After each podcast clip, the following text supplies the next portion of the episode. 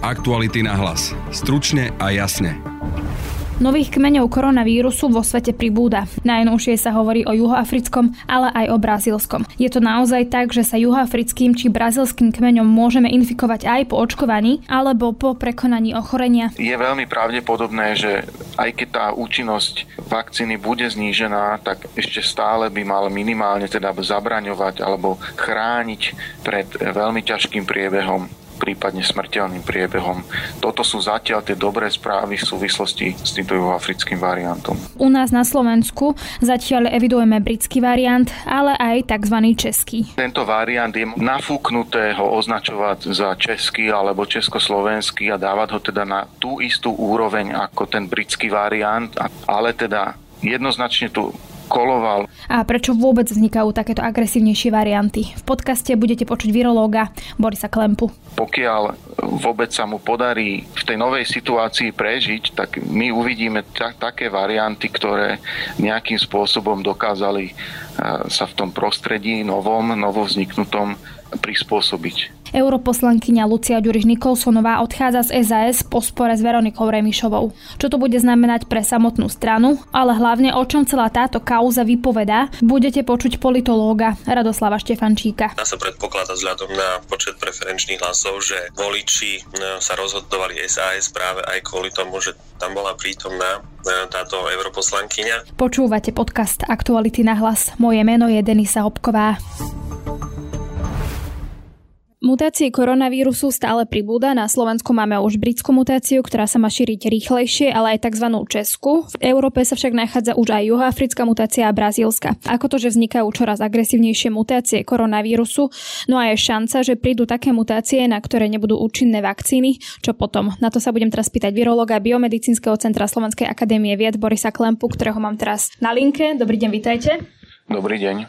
Pán Klempa, tak asi teda v úvode taká tá naj, diskutovanejšia mutácia tieto dní je tá juhoafrická, ktorá asi by sa teda ešte nemala nachádzať na Slovensku, hoci hovorí sa o tom pacientovi v Nitre, ale tam teda zrejme ešte nie sú výsledky.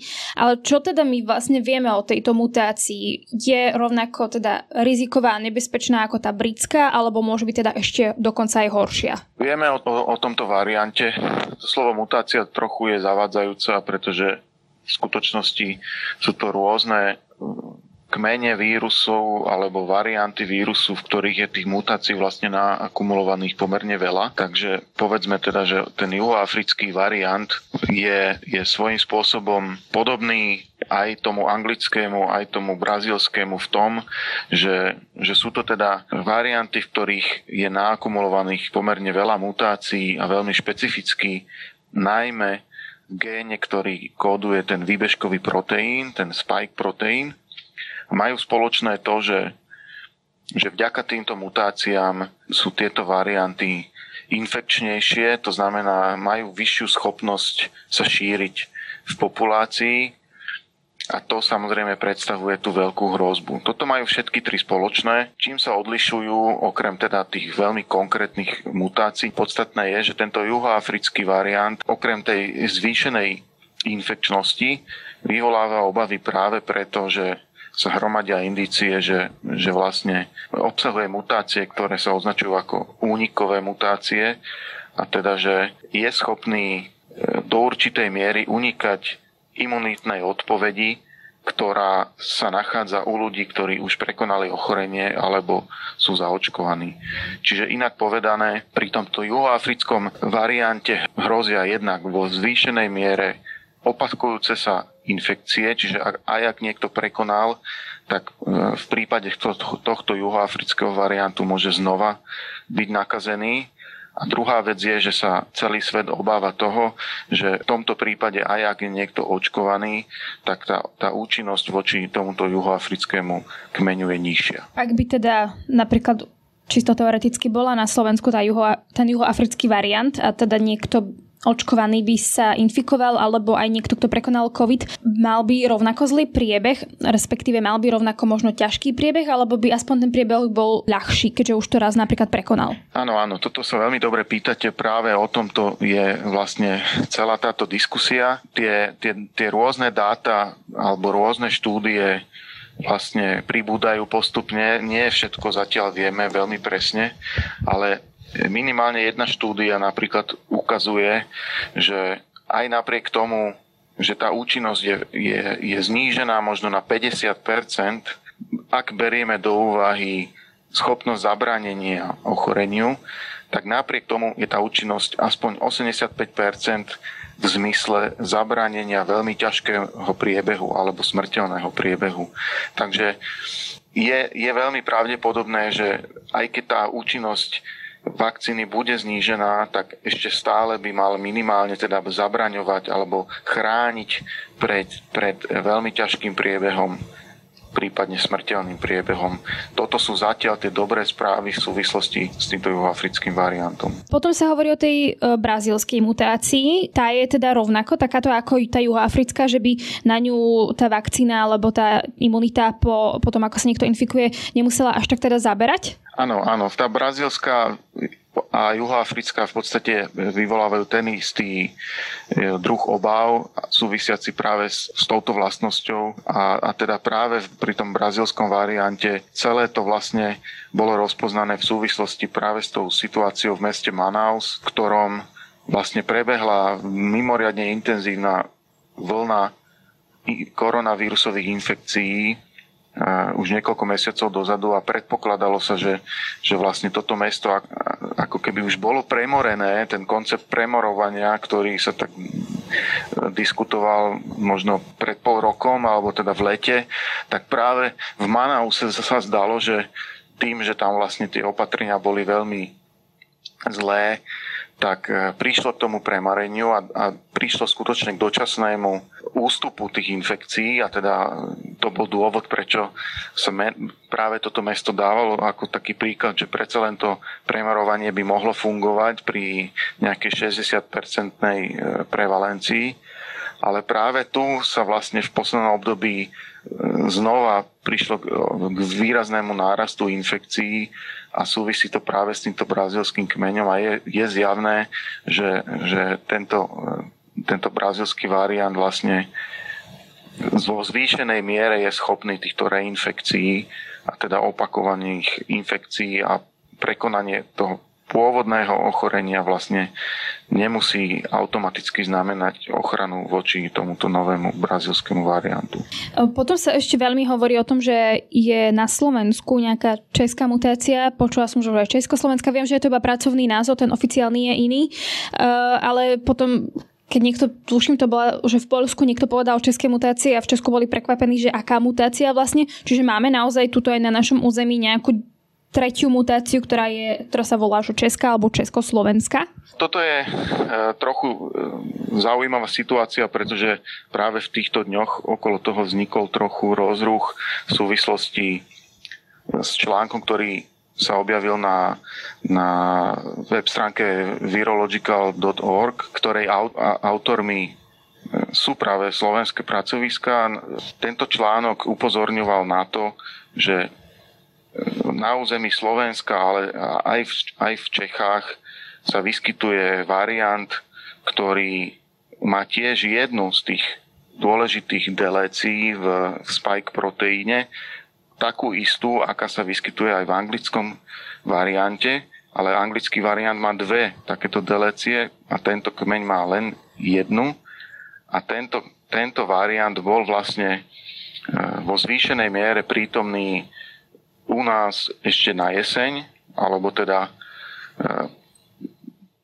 na konci roka, povedzme to tak, pretože v tých e, e, decembrových vzorkách sme ho vlastne našli vo zvýšenej miery, ale našli sme ho napríklad aj, aj na univerzitnej klinike na Kramároch, takže tento variant je možno nafúknuté ho označovať za český alebo československý a dávať ho teda na tú istú úroveň ako ako ten britský variant, ale teda jednoznačne tu koloval už, už na konci minulého roka variant, ktorý tiež mal určitú selekčnú výhodu práve vďaka tejto delécii, ale iba jednej. A upozorňovali sme na to práve v tej súvislosti, že niektoré z tých testov, PCR testov, ktoré by mali odhaliť anglický variant, boli postavené práve na na detekcii tejto jednej delécie a preto sa mohlo stať, že tento kmeň by bol vlastne zamieňaný ako, ako keby s, to, s tým anglickým. On tu bol určite na konci roka, je tu aj teraz, ale v, v tejto chvíli vidíme, že, že začína jednoznačne dominovať ten tzv. britský variant. Ale teda tento, ten, poviem to nejaký na území Česka, Slovenska, aj keď teda vy ste to vysvetlili, ale je tiež rovnako nejaký infekčnejší, ako sú napríklad, ako je napríklad ten britský a ten juhoafrický? Áno, to, e, zdá sa, že túto výhodu má aj tento variant. My sme aj v tom článku je publikovaný vlastne taký e, veľmi jednoduchý e, graf, ktorý ukazuje, že v porovnaní s ľuďmi, ktorí majú ten bežný, niektorý z tých bežných kmeňov, tak ľudia s týmto variantom majú vlastne v hrdle toho vírusu niekoľkonásobne viac. Nie až tak veľa ako s tým britským variantom, ale napriek tomu e, preukazne zvýšené množstvo.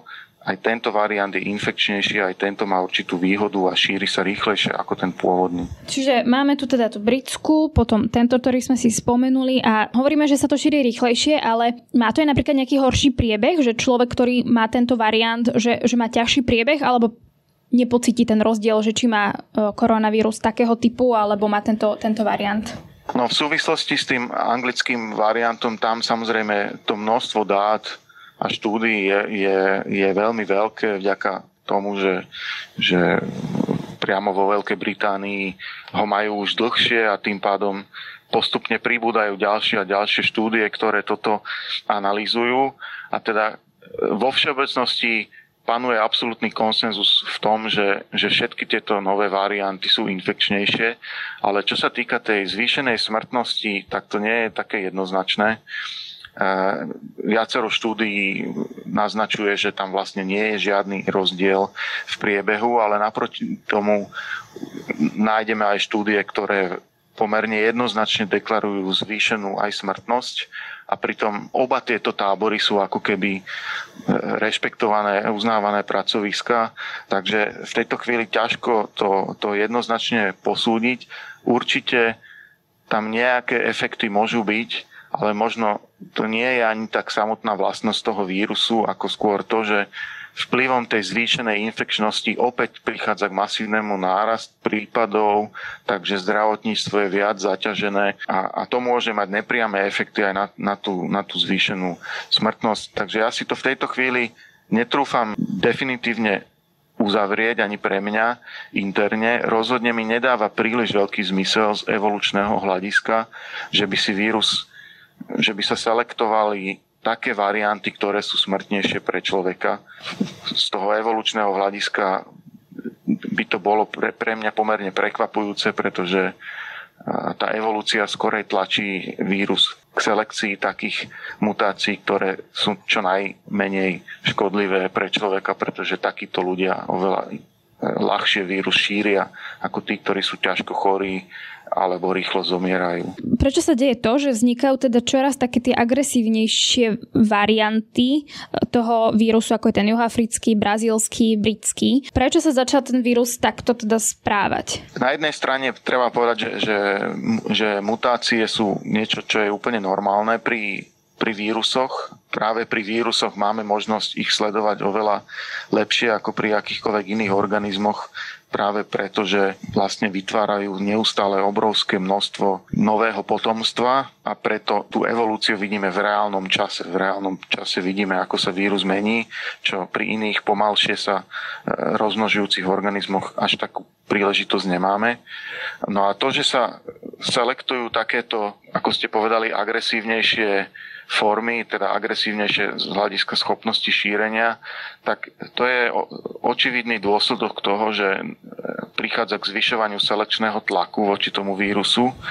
Takže to, že vznikajú mutácie, je viac menej nedokonalosť vírusu, ale to, že následne niektoré z nich sa tak presadia, je vlastne výsledok toho selekčného tlaku a ten selekčný tlak sa, sa zvyšuje na vírus dôsledku toho, že, že už je to šírenie vlastne pomerne dlhé, zvyšuje sa množstvo ľudí, ktorí už ochorenie prekonali, prišli do toho vakcíny. To všetko vlastne zvyšuje ten selekčný tlak a prispieva k tomu, že niektoré z tých mutácií, sa, ktoré majú nejakú výhodu, sa vlastne vyselektujú. Vo všeobecnosti sa, sa ešte predpokladá, že tieto nové varianty vznikajú najmä u ľudí, ktorí majú vírus veľmi dlho v sebe, u nejakých chronických chorých ľudí, čo je teda príležitosť pre vírus vytvoriť e, viacero rôznych mutácií počas tej dlhej, počas tej dlhej infekcie. A keď potom po určitom čase príde práve k tomu selekčnému tlaku zvýšenému, tak sa jeden konkrétny variant z tých viacerých, ktoré sa v tom človeku postupne vyvinú, sa vlastne presadí, získa tú selekčnú výhodu. Takto sa to predpokladá, že to vzniklo u toho britského variantu, že pravdepodobne vznikol e, v jednom konkrétnom človeku, ktorý bol dlho, dlho e, pozitívny a pravdepodobne vplyvom potom terapie sérom od darcu, ktorý prekonal ochorenie, prípadne vplyvom inej terapie, vlastne sa ten selekčný tlak zvýšil a, a tým získal tento konkrétny variant tú, tú selekčnú výhodu a mhm. presadil sa. A k tomu e, možno dobre rozumiem, keď nie, tak ma opravte, že ten vírus sa správa nejakým spôsobom akože inteligentne v zmysle, že chce prežiť, čiže ak napríklad sa niekto zaočkuje a bude veľa ľudí zaočkovaných alebo veľa ľudí prekoná e, COVID, tak on bude chcieť prežiť a preto teda sa bude nejakým spôsobom mutovať, aby teda sa mohli opätovne ľudia teda infikovať, aby teda nejakým spôsobom spôsobom nezanikol? Takto laicky, keď sa na to pozerám? Áno, no, takto laicky máme túto tendenciu si ten vírus predstavovať takto nejako, že, že je to nejaký inteligentný tvor, nejaké vedomie, ktorý má a ktorý e, sa snaží takto reagovať na naše kroky. No v skutočnosti to vlastne všetko, to všetko je vlastne evolúcia, o, o čom hovoríte a všetko to prebieha vlastne práve na úrovni populácií a vlastne, že to, čo my vidíme, je len to, čo prežilo počas tej evolúcie. A teda z tohoto pohľadu áno, ten vírus, pokiaľ vôbec sa mu podarí v tej novej situácii prežiť, tak my uvidíme ta- také varianty, ktoré nejakým spôsobom dokázali sa v tom prostredí novom, novovzniknutom prispôsobiť. A to prispôsobenie by naozaj zahrňalo to, že je schopný aj napriek e, vysokému podielu ľudí, ktorí sú zaočkovaní alebo, alebo prekonali ochorenie, tak napriek tomu je schopný e, sa ďalej šíriť. No, lebo zaznievajú také tie obavy, vedci majú nejaké obavy, že prídu teda ďalšie tie mutácie alebo varianty, na ktoré proste tieto vakcíny, ktoré máme, nebudú stačiť. Áno, toto sa samozrejme môže stať, ale dobrá, dobrá správa je, že my zase máme proti tomu nejaké protizbranie a tie protizbranie sú, sú práve tie technológie výroby vakcín, ktoré v súčasnosti dominujú, ktoré na jednej strane vyvolávajú tie, ten strach a obavy, lebo sú to e, nové technológie, relatívne, relatívne nové a relatívne málo doteraz e, overené, ale zase na druhej strane je ich obrovská výhoda je práve to, že, že vieme ich modifikovať tie vakcíny pomerne rýchlo a teda ten, ten boj s vírusom môže, môže pokračovať aj týmto spôsobom, že, že bude, budú potrebné akési dodatočné dávky, vďaka ktorým tá imunita bude vylepšovaná aj, aj voči tým novým variantom. Čiže je možné, že napríklad sa budeme v nejakej budúcnosti blíz, asi blízkej nie, ale v nejakej teda budúcnosti, že zaočkujeme sa všetci dvakrát a potom teda vzniknú možno takéto varianty, ktoré budú e, silnejšie ako tá vakcína, keď to takto poviem. Čiže je možné, že sa napríklad budeme tretíkrát očkovať nejakou upravenou vakcínou? Áno, je to možné. Je to možné, ale v tejto chvíli e, by som by som bol nerad, aby z toho vznikol nejaký dojem, že vlastne to súčasné očkovanie je zbytočné a, musíme si počkať na, na tie nové varianty, na tie nové verzie vakcín. Určite nie, ani, ani to v tejto chvíli nikto nedokáže jednoznačne povedať, či to tak skutočne bude, ale teda je to v zálohe možnosť, ako ďalej pokračovať v tom boji, ak by sa zdalo, ak, ak by sa ukázalo, že, že predsa len tie, tie nové varianty sú natoľko odolné, že, že tá účinnosť je veľmi znížená. Netvrdím, že to tak bude, samozrejme ja nemám nejakým spôsobom možnosť ani o tomto rozhodovať, ani, ani, ani sa ne, necítim byť nejaký vizionár, ktorý to vie teraz jednoznačne povedať, ale určite takáto možnosť tu je a vôbec ju nevidím ako niečo zlé. Práve naopak, je to vlastne nádej, že aj ak by bolo zlé, tak vďaka týmto technológiám vieme stále reagovať aj keby, že sa toto stane, veď tým, že už by sme boli zaočkovaní, ako sme si v úvode na začiatku rozhovoru hovorili, asi by sme mali aj ten priebeh ľahší, tak či tak už keby sme mali tú druhú vakcínu, dajme tomu, alebo teda už keby sme boli úplne zaočkovaní. Tento typ dát máme a teda e, zdá sa, že aj ak tá účinnosť bude znížená, alebo je znížená, tak stále e, je aspoň do určitej miery tá účinnosť zabezpečená práve voči tým najťažším priebehom a voči smrteľným prípadom. Včera vyšla aj taká správa, že tie varianty s nimi môžeme bojovať aj 10 rokov. Preto mňa iba v tom kontexte zaujíma, že keď už budeme zaočkovaní, že či sa môže proste stať, že časom o rok, dva bude ten koronavírus niečo, čo bude napríklad, že veľmi budeme mať ľahučký priebeh a už to nebude tak ťažká vec, ako je to tento rok celý. Takéto niečo sa môže stať, len mám pochybnosti o tom časovom rámci, ktorý ste povedali, že či, či už za dva roky to tak bude, alebo za rok, alebo za 10 to je skutočne v tejto chvíli úplne len, len strieľanie od pása.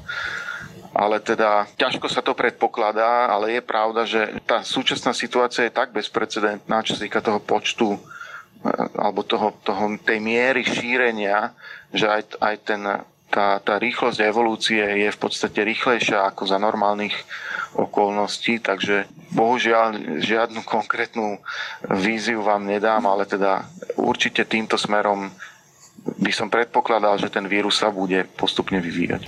Takou dôležitou súčasťou pri, no, pri tomto celom, alebo pri tejto téme je sekvenovanie, ktoré máme teda aj na Slovensku. Akým tempom sekvenujeme my oproti, oproti svetu? Lebo teda zásnevajú tie hlasy, že nerobíme to v takej miere ako teda iné krajiny. No, nerobíme to ani zďaleka tak rýchlo a v takom rozsahu ako tie vyspelé krajiny. Samozrejme, vždy je to relatívne podľa toho, s kým sa porovnávame. Ak by sme sa chceli porovnávať s Veľkou Britániou, s Nemeckom, s Dánskom, s Holandskom, no tak sme samozrejme na tom veľmi, veľmi zle sme na tom veľmi zle, aj ak, ak berieme do úvahy len doporučenie Európskeho centra pre kontrolu chorôb, ECDC. Oni doporučujú, že by krajiny mali sekvenovať aspoň 500, 500 vzoriek týždenne, týždenne.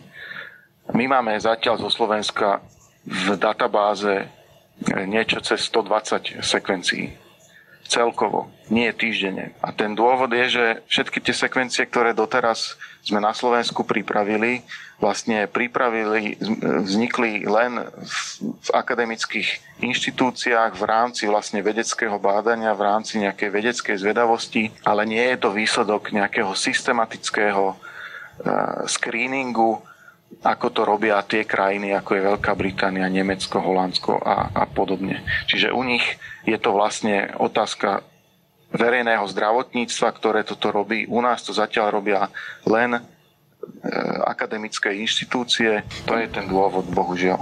To je také zaujímavé v tom zmysle, že aj keď sa u nás napríklad riešilo, či tu bude britská mutácia, alebo aj teraz, keď je táto juhoafrická, tak vždy sa spomenie sekvenovanie, lebo pri sekvenovaní sa zistí, že či je tam ten juhoafrický, e, brazilský alebo britský e, variant. No a vždy, teda napríklad minister zdravotníctva povedal, že uvidíme, ako dopadne sekvenovanie. A vy teda hovoríte, že je to na vašom, ako keby len vo vašom záujme len, ale nie je to teda vo v záujme štátu, ak tomu teda dobre rozumiem.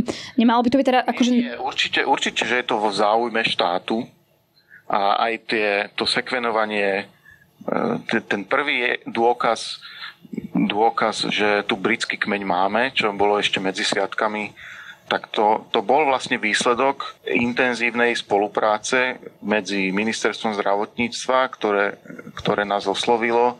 Intervenčný tím veľmi operatívne bol schopný zabezpečiť e, vzorky a my sme to teda v rámci nášho, našej snahy pomáhať krajine operatívne sa snažili e, urobiť.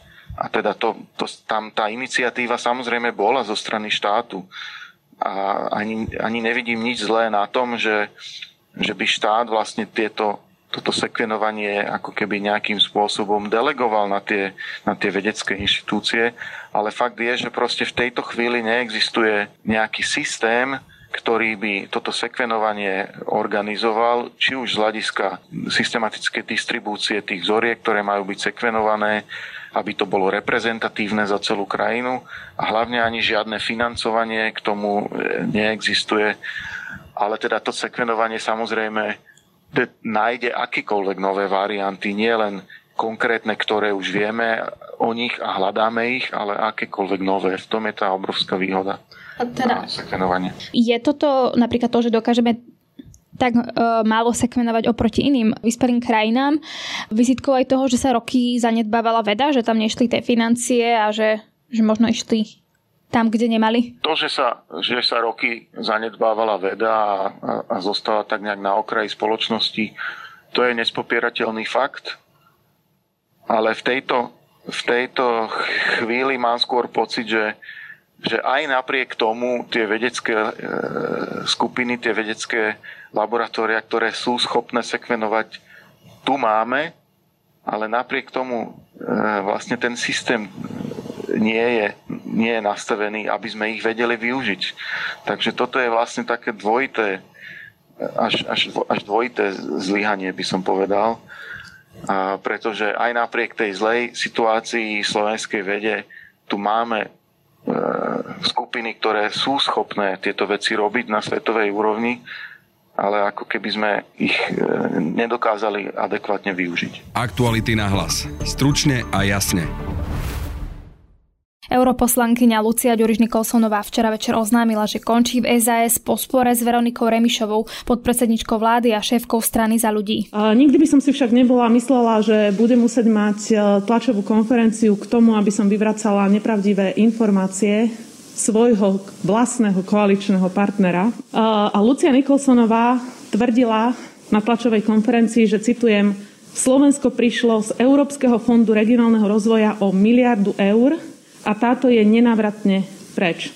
Ani Robert Fico s Petrom Pellegrinim sa neuchýlili k takémuto zákernému klamstvu, že Slovensko prišlo o miliardu eur.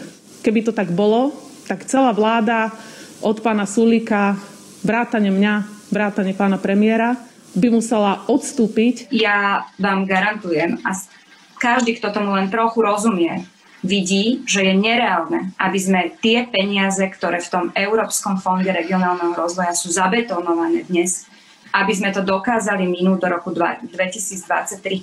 Vtedy to bude definitívne, že budeme tie peniaze vrácať. Preto ja sa pani ministerke ospravedlním v roku 2023, keď bude vyčerpaná, vyčerpaný posledný cent z Európskeho fondu e, regionálneho rozvoja, vtedy sa pani ministerke ospravedlniť. Europoslankyňa na sociálnej sieti napísala, že sa rozhodla odísť z SAS, keďže kauza, ktorú rozpútala, spôsobila dnes už jej bývalej strane problémy a prehlbila napätie vo vládnej koalícii. Čo bude znamenať odchod Lucie Ďuriš Nikolsonovej pre samotnú stranu SAS a o čom vypoveda celá kauza, o tom som sa v podcaste rozprávala s politologom Hradoslavom Štefančíkom. Tak ja by som tam nevidel žiadne konšpirácie. Myslím si, že pani e, Ďuriš Nikolsonová urobila jednu veľmi nešťastnú tlačovú e, besedu, kde sa veľmi neprimerane vyjadrila na adresu svojho koaličného partnera, čo samozrejme zbudilo e, burku nevole v rámci koaličných strán, takže jediným východiskom, ako sa mohla pani Ďuriš Nikolsonová s touto situáciou vysporiadať je, že na chvíľu sa vytratí z očí a aj keď samozrejme na druhej strane e, nevieme exaktne takto vyjadriť, že koľko ľudí nevolilo SAS e, práve kvôli nej, ale dá sa predpokladať vzhľadom na počet preferenčných hlasov, že voliči e, sa rozhodovali SAS práve aj kvôli tomu, že tam bola prítomná táto europoslankyňa. No a vzhľadom na to, že politika by mala byť čisto racionálna záležitosť a myslím si, že pani Ďuriš Nikolsonovej v budúcnosti pôjde o to, aby bola znovu zvolená, tak si viem predstaviť, že si bude hľadať cestu, ako sa do SAS vrátiť na bokon. Už sme boli toho v minulosti svetkami. Čo to bude ale znamenať teraz, napríklad tú najbližšiu dobu pre Sasku? Vidíme, že v tých prieskumoch sa im darí a vy teda hovoríte, že je to významná tvár SAS. Čo môžeme čakať, že toto odchod Lucie Ďuriš Nikolsonovej spraví so samotnou stranou? No nepovedal by som, že sa nejakým spôsobom ovplyvnia e, preferencie tejto politickej strany. Predsa len pani Juriš Nikolsonová pôsobila v Európarlamente, to znamená, nebola tak na očiach ako v minulosti. Najväčší počet e, voličov alebo preferenčných hlasov mal vždy predseda. To znamená, že predseda Richard Sulik je tvárou tejto politickej strany. No vzhľadom na to, že mnoho voličov práve tejto strany, ale myslím si, že aj koaličných strán mohlo vnímať e, jej vystúpenie, je kritické vystúpenie na adresu Veroniky Remišovej skutočne e, rozčarovanie, tak e, aj títo voliči budú chápať rozhodnutie odísť z politickej strany a možno, že na chvíľu pôsobiť ako nezávislý europoslanec. Ona hovorí, že ide o priznanie si politickej zodpovednosti a o nejakú politickú kultúru a niektorí zase hovoria, že si nevie priznať to, že sa pomýlila, alebo teda prijať to, že sa pomýlila. Vy to vnímate ako je to naozaj že o tej politickej zodpovednosti alebo o tom, že e, sa nejakým spôsobom teda nechce ospravedlniť e, Veronike Remišovi? Tak priznám sa, že ja som nečítal všetky vyjadrenia pani e, Ďuriš Nikolsonovej práve na jej vystúpení, ale pokiaľ som zachytil niektoré jej dodatočné poznámky, tak si myslím, že tam bola určitá miera takého kritického zhodnotenia alebo seba reflexie svojho predchádzajúceho vystúpenia. To znamená, že myslím si, že aj pani Ďuriš Nikolsonová si do určitej miery uvedomila svoju chybu, že si uvedomila, že jej e, vyjadrenia neboli úplne korektné a neboli úplne presné a toto je ten základný dôvod, prečo by E, zo strany mala odísť, respektíve prečo zo strany odíde. Zase na druhej strane je pravda, že určitá podstata toho, čo chcela povedať tam e, určite pravdivá je, ale zase skutočne nepovedala to tak, ako to v skutočnosti je. To znamená, že myslím si, že odchádza kvôli tomu, že vyvodila svoju vlastnú zodpovednosť e, za akési komunikačné zlyhanie, aj keď e, možno, že skutočne do tých dvoch rokov jej pravda, alebo je teda skutočnosť ukáže, že e, mala do určitej miery aj pravdu. O čom celá táto kauza teda ale vypovedá? No vypovedá to hlavne o tom, že vo vnútri vládnej koalície nemajú vytvorené mechanizmy na to, ako jednotlivým konfliktom predchádzať a v prípade, ak k nejakému konfliktu príde, tak nemajú vytvorené mechanizmy, ako tieto konflikty riešiť, e, pretože skutočne v žiadnej e, dobre fungujúcej koaličnej zostave by k podobnému incidentu nemohlo dôjsť, pretože ak e, predsa len pani Ďuriš Nikolsonová na niečo prišla a chcela byť kritická, tak si myslím, že existujú v rámci vládnej koalície určité postupy, ako tento problém mohol byť vyriešený. A pokiaľ by sa prišlo na to, že pani Veronika Remišová má skutočne zodpovednosť e, za určité zlyhanie, tak tam samozrejme mala byť vyvodená aj zodpovednosť. Takže e, ak by sme to chceli čítať v tom takom tom širšom kontexte, tak je dôležité, že ani nie to, že e, vládna koalícia je nestabilná, že tam existuje nejaké napätie, ale čo je dôležité je, že oni nemajú vytvorené mechanizmy na to, ako toto napätie eliminovať, po prípade mu absolútne predchádzať. Pretože sa dá predpokladať, že v tak širokej koaličnej e, zostave môže dôjsť, e, alebo pravidelne aj dochádza k e, rozličným názorovým, možno aj hodnotovým konfliktom, ale čo je veľmi dôležité je, že tam musí mm, byť vytvorený aj určitý mechanizmus, ako to celé eliminovať, pretože každému lídrovi z týchto politických strán musí byť jasné, že podobné incidenty neprispievajú k dôvere vlády ako celku. No a to je z dnešného podcastu všetko. Ak si chcete vypočuť viac našich podcastov, nájdete nás na našom webe alebo v podcastových aplikáciách. Nájdete tam napríklad rozhovor s Adelou Vincovou o očkovaní, keďže je jednou z tvári očkovacej kampane. No a zajtra si napríklad budete môcť vypočuť náš klasický víkendový podcast Múzeum. Na dnešnom podcaste spolupracovali Adam Olež a Matej Ohrablo. Pekný zvyšok dňa a tiež pekný víkend želá Denisa Hopková. Aktuality na hlas. Stručne a jasne.